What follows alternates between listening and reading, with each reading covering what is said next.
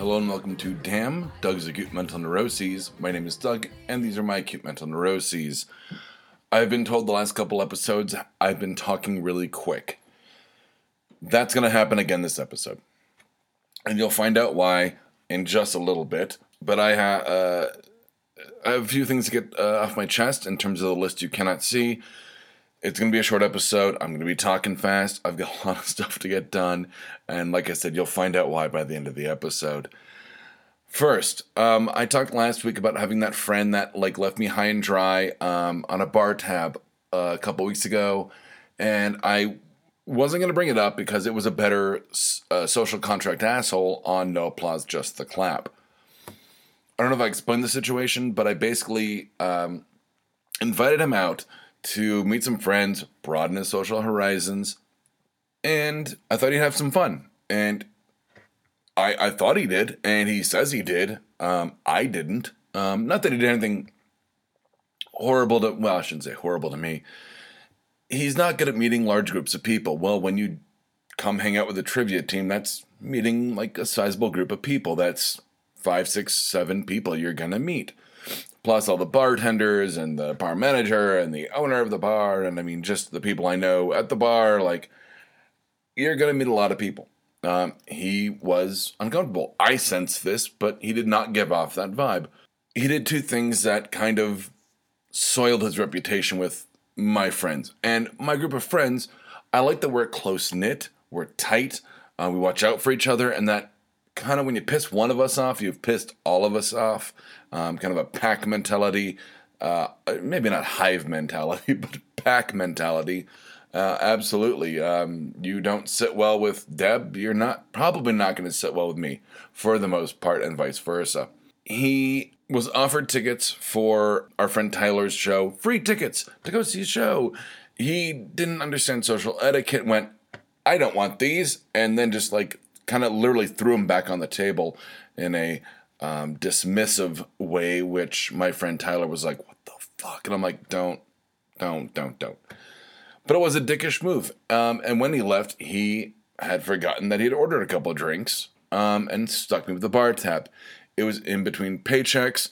I did not have the money to cover him. It's taken care of now. Yippee. I was able to talk to the bar manager and say, It's Tuesday. Did I get paid on Friday? Can I just run a tab and pay on Friday, which I was there on Friday to pay it? And he's like, yeah, you're here like every couple weeks. It's fine. We know you. We know you're good for it. Moving on. But to put me in that position where I had to go to the bar manager or the bartender and say like, hey, sorry, um, my friend sucks, which now makes me suck in your eyes. It it's uh, it just sucks.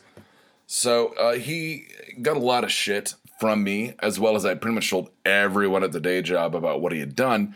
So when he came back after like two days, Everyone knew. Everyone was giving him shit. Everyone's like, "Don't trust him. He'll stick with the bar tab. Don't trust him. He'll, you know, whatever, throw tickets at your friend or whatever." He has finally had some, you know, I wouldn't say karmic payback, but he's paid the karmic debt. We've gone out um, a few times uh, after work, and he's bought my tab. He's paid me back. It's fine. But it was very anxiety inducing where I'm just like, oh my God. Like I said, like be put in that position, not only financially, but socially with a bar that I'm closely associated to, I like to think, in terms of like friends and such. So, it, it, yeah, it, it, I, I told him, I said, if you want to come down and apologize, great, but if you show up when I'm there, don't tell him I told you to come down and apologize, because that's not the way social etiquette works. Next, I met a girl. I pulled another number at work not a girl I work with. Uh, it was a guest um, at the day job, and we bonded over some really intense shit. Um, she's going into some therapy for some really rough stuff. Um, not like super rough. Like I'm not dating like Elisabeth Shue for, or I'm not. We're not even dating. But like I'm not trying to, you know, hook up with Elisabeth Shue from like leaving Las Vegas by any means but um, go, going through some personal stuff, and and she wanted to work it out, and it was nothing that wouldn't be a detriment to a relationship. Uh, we kind of bonded very quickly over that. I talked about my time in therapy, how much it helped me, where it came from to some small extent, um, and actually some larger extent.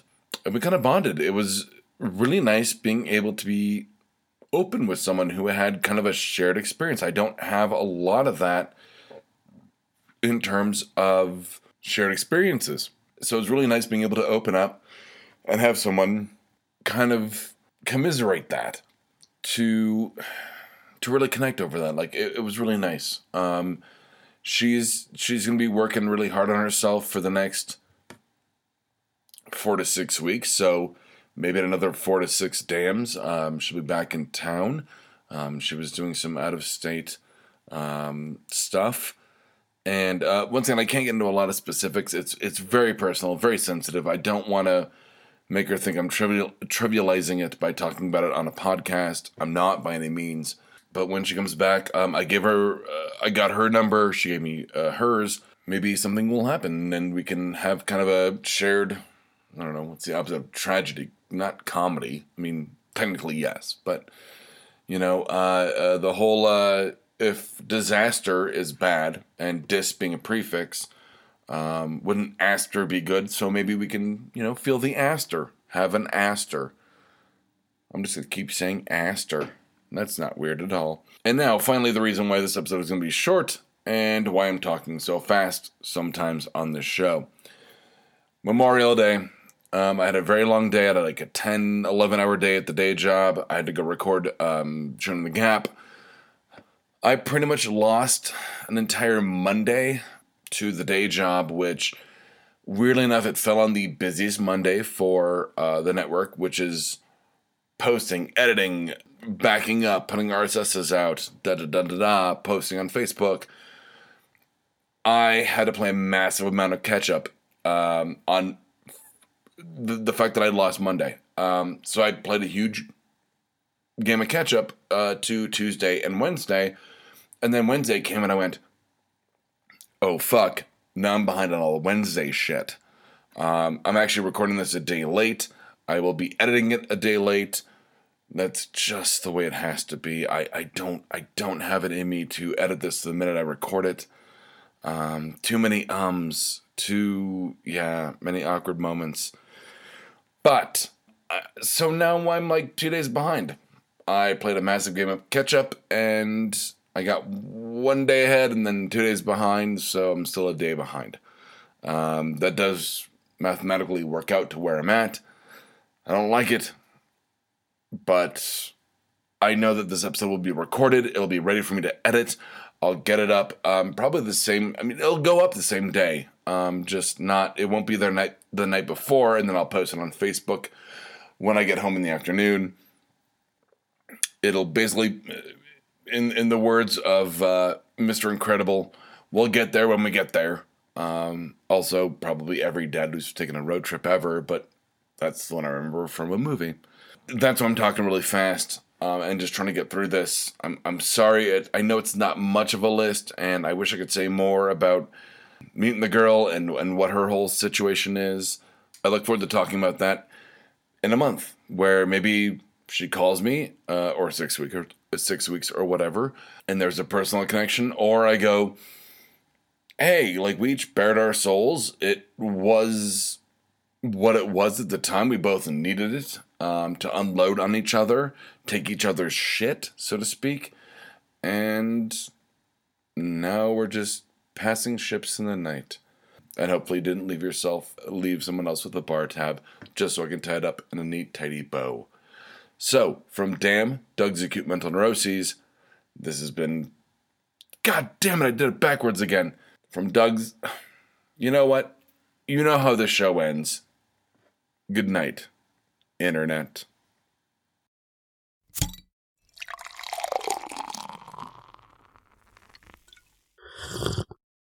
Oh, yeah. This has been a Blood Alcohol Content Network production. For more information, visit www.bacnpodcast.com. Your home for almost bacon and banjo!